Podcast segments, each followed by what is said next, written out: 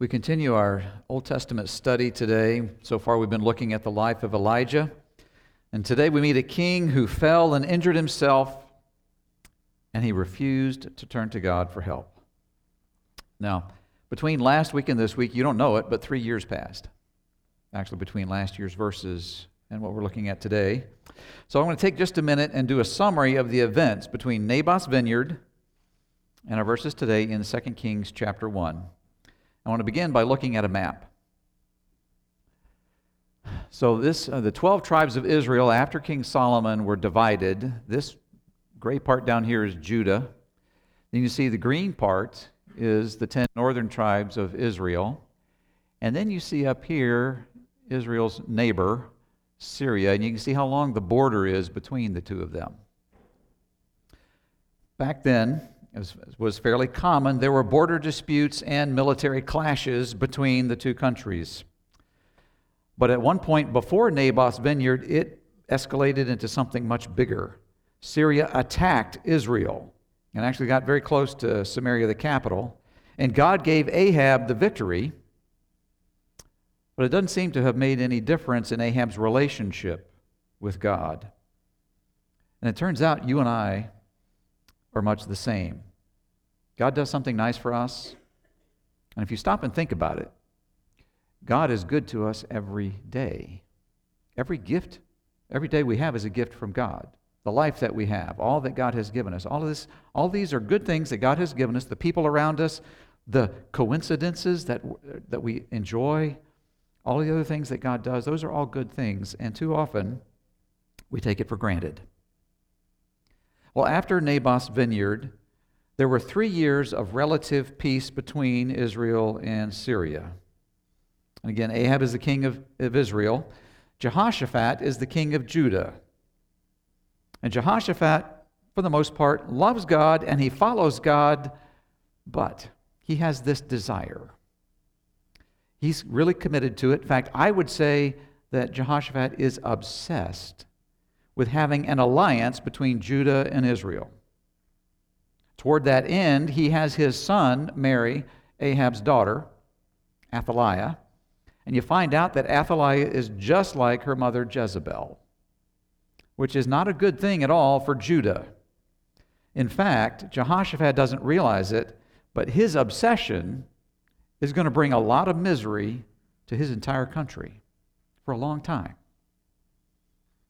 Now, after the three years of peace, Ahab asked Jehoshaphat if he and his army will assist Ahab in fighting Syria.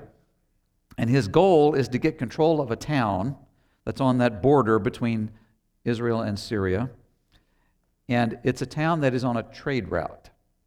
And so you look at this, and I believe that Ahab's goal was not just national pride, he wanted the money.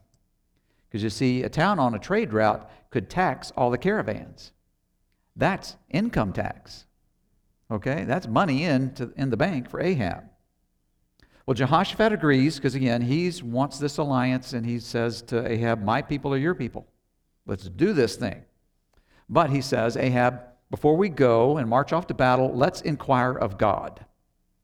So Ahab calls his prophets, which are most likely prophets connected to the golden calf worship of God.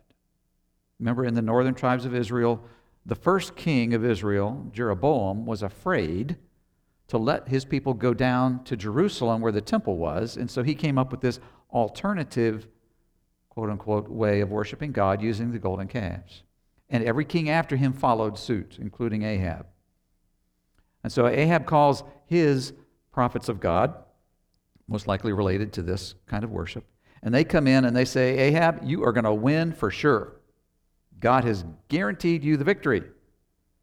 Now, apparently, something about this whole thing doesn't sit well with Jehoshaphat because he leans over, they're sitting next to each other. He leans over to, Je- to Ahab and says, No, I really want a prophet of God. That extra statement tells a lot. And Ahab says, Well, I do have one prophet of God, but I don't like him because he doesn't say anything good about me. And, and Jehoshaphat persists, and so he said, Okay, somebody go get him. So one of those, we're guessing, one of those prophets that had just spoken goes and gets Micaiah is his name. And on the way to the king, he, he leans over to Micaiah and says, Look, we've already told the king God's going to grant success. We really want you to follow, you know, follow the same line here with me. And Micaiah says, Look, I can only say what God tells me to say. Stands before King Ahab and King Jehoshaphat, and Ahab asks him, What does God say about us going into battle? And he says, Of course, King, you got this thing. God's going to give you the victory for sure. But I'm guessing his sarcasm was really over the top because Ahab told him, said, No, no, no, no. I'm not looking for the party line. I want to know what God says. And I can almost imagine Micaiah's face changing there. He's not smiling, he's not joking. He gets really serious and he looks at Ahab and he says, Here's what God says Your army's going to lose, and you're going to die. That's what God says. You would think that Ahab would thank Micaiah for the warning and call everything off. But no, he doesn't. No, instead, he throws Micaiah in jail. And even though the true prophet of God has spoken the word of God, Ahab is going to go ahead with his plans. So it, it, you, know, you get the idea that for Ahab, checking with God is just a formality. I've checked the box, I'm, but then you get the truth. Ahab is going to do what Ahab wants to do. And again, you and I are so much like Ahab. We're not quite that upfront about it. But often, I'm going to do what I want to do. Well, you and I look at that and say, Ahab is being really foolish. That's a nice way of saying we think he's stupid. But that's not the end of it. Jehoshaphat the king who loves God, the one who wanted to hear from the prophet of God, has now heard from the prophet of God, but I think he is still so stuck on this alliance, he agrees to go ahead with Ahab with his plan to fight. I mean, what was Jehoshaphat thinking? Now, when you and I look at their choices, especially again from hindsight and everything, we can say, you know what, that's really foolish what they're doing. But when you and I look at our choices from God's perspective, when we are saying, I'm going to do what I want to do, it's just as foolish. Well, Ahab apparently doesn't totally discount what Micaiah has said, because Ahab decides that he is going to disguise himself as a common soldier, and he turns to Jehoshaphat. Now, again, Jehoshaphat just looks worse and worse the further you get into this thing. And he says, Hey, Jehoshaphat, buddy, friend, pal of mine, you dress up as the king. Well, you see, in that day, when two groups went to battle, the king would dress up as the king and would go into the battle as dressed up as the king. He is not only a leader, but he's a rallying point to his troops. And Jehoshaphat agrees. Well, we find out that the Syrians Syrian soldiers had been told, look, we can see that, that we're going to have this uh, conflict with Israel.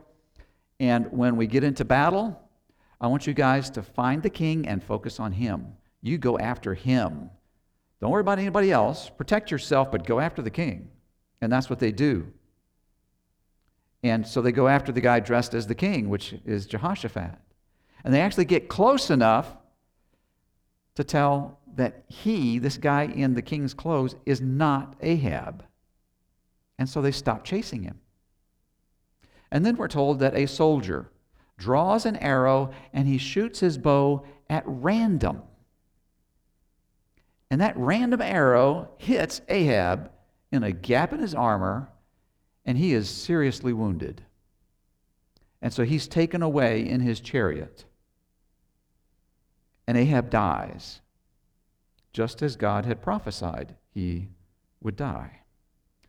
Well, Ahab's chariot is all bloody. This next part's a little bit gross. But there's another prophecy that God had made at Naboth's vineyard. And Ahab had been told that his blood was going to be licked up by the dogs. And when Ahab's chariot was washed out, his blood from his chariot was washed out, the dogs licked up his blood, just as God had prophesied. And so Ahab dies in his stubbornness. Well, after Ahab dies, his son Ahaziah takes the throne and rules Israel for two years. And we're told that Ahaziah followed after both his father and his mother. He continued the same practice of worshiping, and you got to put it in quotes, worshiping God with the golden calves. He continued the practice of worshiping Baal. And we're told that he provoked God to anger. Now, when God's angry with you, you know you're in trouble. And that takes us to our verses today. We're going to be looking at 2 Kings chapter 1. We're going to cover the entire chapter, but we're going to read together in just a second the beginning and the end. So remain seated. Let's read together from the screen 2 Kings 1, verses 1 to 4, and then verse 17. Let's read together. After the death of Ahab, Moab rebelled against Israel. Now Ahaziah fell through the lattice in his upper chamber in Samaria and lay sick. So he sent messengers telling them, Go inquire of Beelzebub, the god of Ekron, whether I shall recover from this sickness. But the angel of the Lord said to Elijah the Tishbite, Arise, go up to meet the messengers of the king of Samaria, and say to them, Is it because there is no God in Israel that you are going to inquire of Beelzebub, the god of Ekron?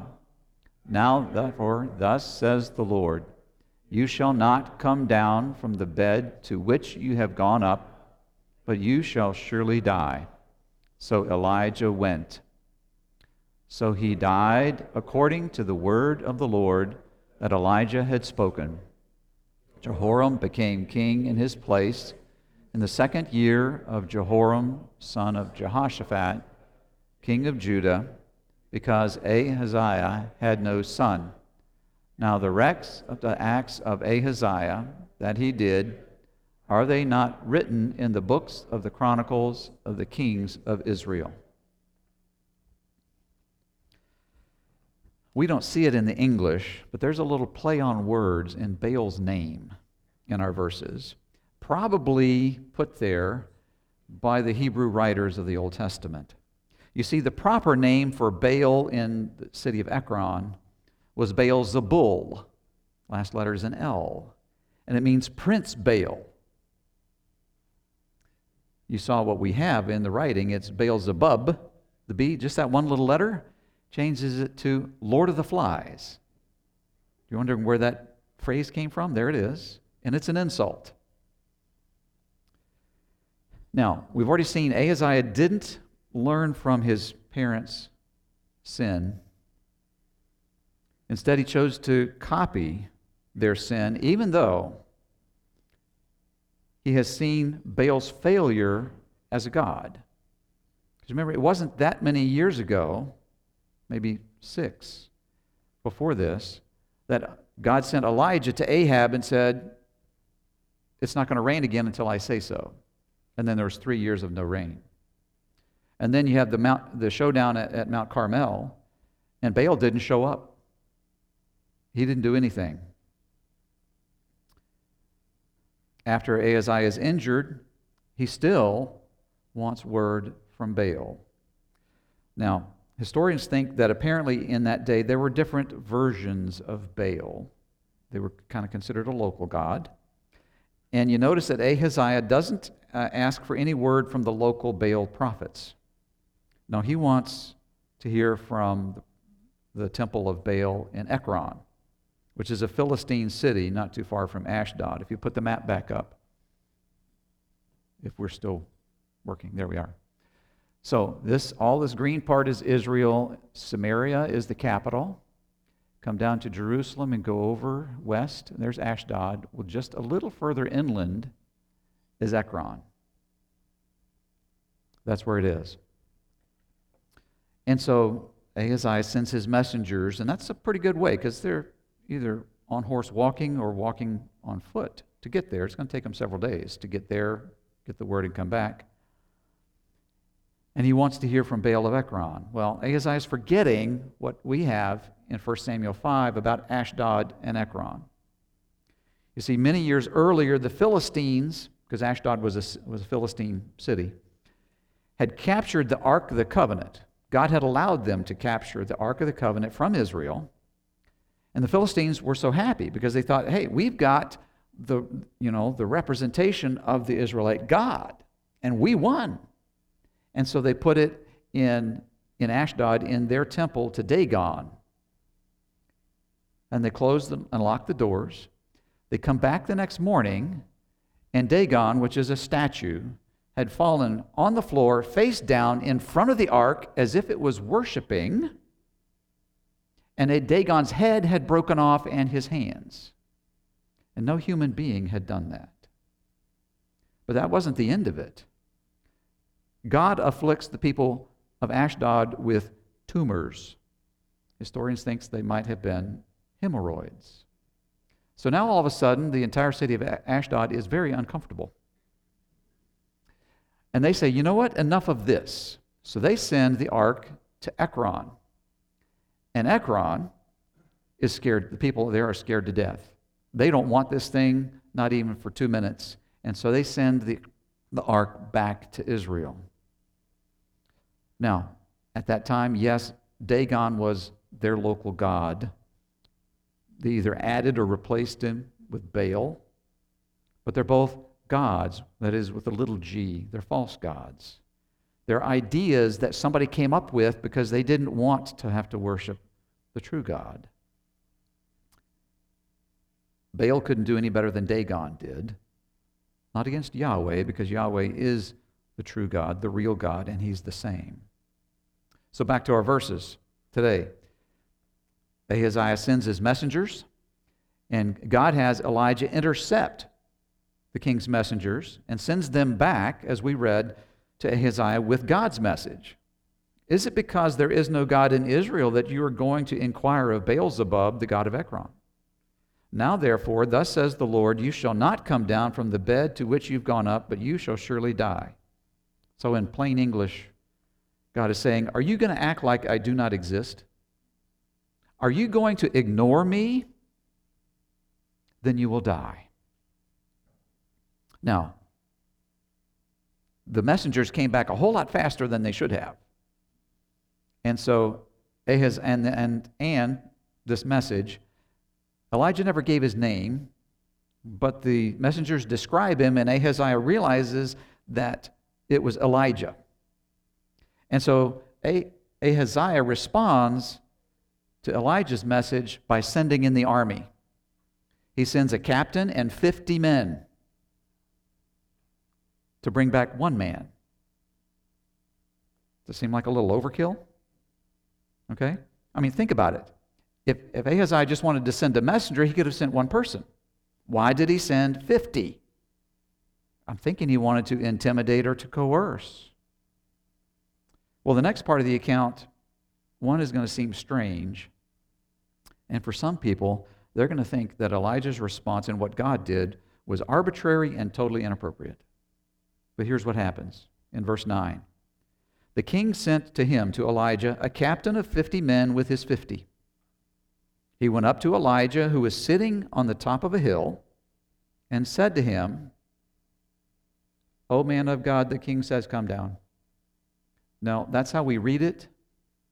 But think about what's going on here. This captain says, O man of God, the king says, Come down. But Elijah answered the captain of fifty, If I am a man of God, let fire come down from heaven and consume you and, your fifty. Then fire came down from heaven and consumed him and his fifty. Okay, so one, strange, and two, we're a little unsettled. What is going on here? The captain is the king's messenger, which means when the captain gives the king's message, the captain has, speaks with the authority of the king. And notice the captain did not ask Elijah to come down, he commanded. He demanded, hey, you, come here and let's go. Well, the prophet of God is God's spokesman, and God is the greater king. A prophet of God does not submit to the demands of a king. And I believe that you see in both Ahaziah and in the captain's demands, I think you see pride. And God makes it very clear in the Bible that He hates pride, He hates it in anyone. And God sends fire from heaven, which is yet another miracle. We just saw before this, the other time fire fell from heaven, it was at Mount Carmel. It prompts the question why did Ahaziah demand that Elijah come to him personally? Did Ahaziah think he could change God's mind? Inquiring minds want to know. And God doesn't tell us. Doesn't tell us all that Ahaziah is thinking. But you see in Ahaziah altogether, you see his pride, you see his arrogance. And it's not just him. Every one of us are arrogant when we think we are smarter than God. Now, we wouldn't be as blatant as Ahaziah is doing, but it turns out you and I actually think that we are smarter than God a lot, a lot more than we believe we do. And here's one of the ways that you can know if you are thinking that God is mistaken. When you think God failed, God, I got a simple situation here. It makes total sense for you to do what I'm thinking you ought to do, and you didn't do it. What's your problem? Now, if you're a good Christian, you're not going to say what's your problem, but you're sure going to think it. We do. And we get angry with God. But that's not just the only way. You and I are arrogant every time we defy God or ignore God. And that happens every time we go chasing after our desires and forget about God. Well, Ahaziah sends a second captain and 50 men. And this captain also demands that Elijah come with him, and you get a repeat. And so Ahaziah sends a third captain and 50 men. Now, I don't know about you, but I'm looking at Ahaziah, and he doesn't seem to care too much about his people. He's just lost 102 after trying to get this one thing, and he's still sending more. So you see the arrogance of the first two messengers, and then you see the humility of the third. He comes to that same hill, and he sees Elijah on the hill, and his first words aren't, Come down. He begs for his life and for the life of the 50 men. He's basically saying, Elijah, please, please don't shoot the messenger. And God tells Elijah, go with him. Go ahead and talk to Ahaziah. Now, again, remember what Ahaziah has done. He has defied God by continuing the worship of the golden calves. And God multiple times told other kings before him and maybe even him through somebody, don't do this. This is not how I told you to worship me. Ahaziah has continued to worship Baal. Ahaziah has very clearly ignored God. Well, defying God and ignoring him doesn't stop God from working his plan for us and in the world and i have repeated this several times, I'm saying it different ways. When you and I think about the character of God, that He's good and perfect, but He's also holy, and that He's powerful, anytime we rebel against God and ignore God, it's foolishness. But in the heat of the moment, when we have this desire that I've got to have, we don't think of it that way.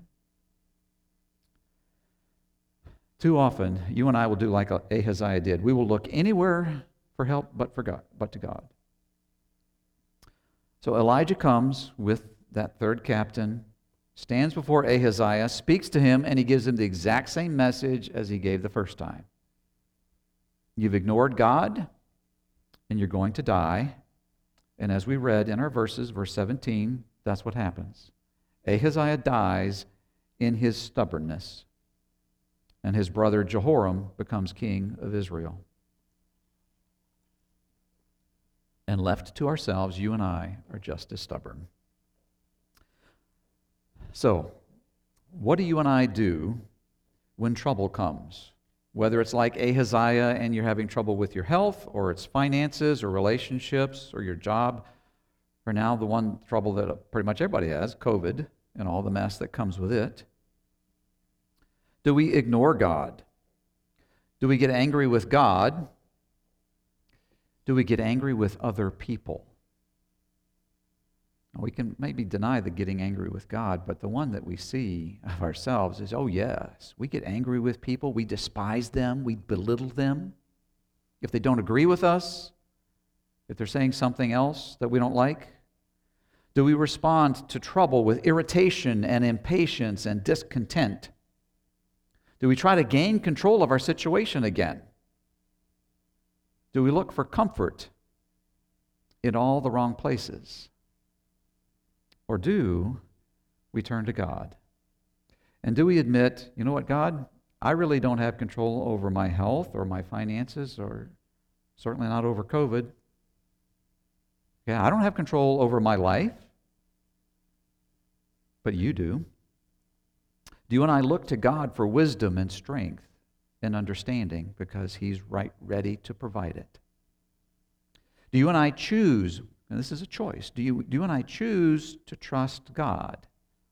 Do you and I choose to rest in His goodness and wisdom and power, even when the circumstances are not what we would like them to be? You see, all of us at times think that any trouble we experience means God has failed we're thinking at that moment, we're not say, we wouldn't say the words, but we're thinking, I'm smarter than God. If we say he's failed, we know better. Actually, the, tr- the trouble that you and I experience isn't a failure of God's plan, it is part of God's plan. I remember years ago Ron Bossum telling me about Joseph. Now, here, not just to get the context, the conversation. I'm talking to Ron, and I'm asking him the question I'm asking myself Is God calling me into full time Christian ministry? And so he decides he's going to tell me about Joseph and remind me of the years of preparation that Joseph had. And what was his preparation? As a slave. And the years that Moses had 40 years in the desert as a shepherd and the years that Paul had, those missing years, 14, 17 years, where he's unlearning and relearning. And you know what my first response was? No, thank you. That trouble, that difficulty, that was part of God's plan. The trouble that you and I experience, the little daily irritations, the big stuff that we feel like is going to knock us off our feet, that is all part of God's plan. And you can call it God's uncomfortable grace. Because God's goal isn't our comfort. If it was, then yes, he has actually failed. But it isn't.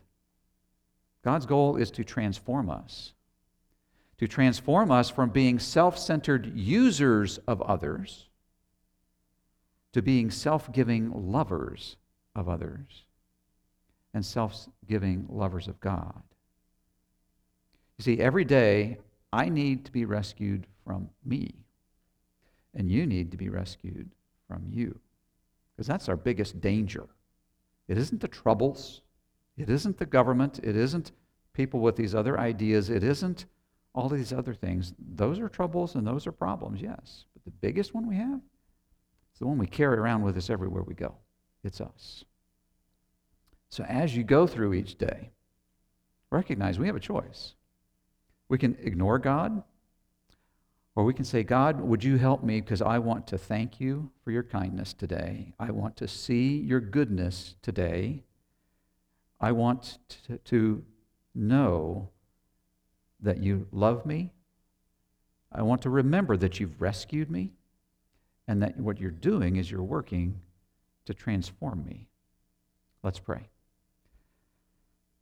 Lord, would you make that our prayer? that we don't want to ignore you. We do want to live every day with you. We want to trust you and lean on you and depend upon you. We want to see your goodness. We want to thank you for it. Lord, you are working in our lives, even if we don't see it. We sang that song. Even if I don't see it, you're working. Yes, you are. And we thank you and praise you that that is who you are the God who loves and gives and cares and you love and give and care first, and you don't stop. So, Lord, help us. Help us to trust you. Help us to want not only to please you, but to be more like you. Pray this in Jesus' name. Amen. Let's respond with a song.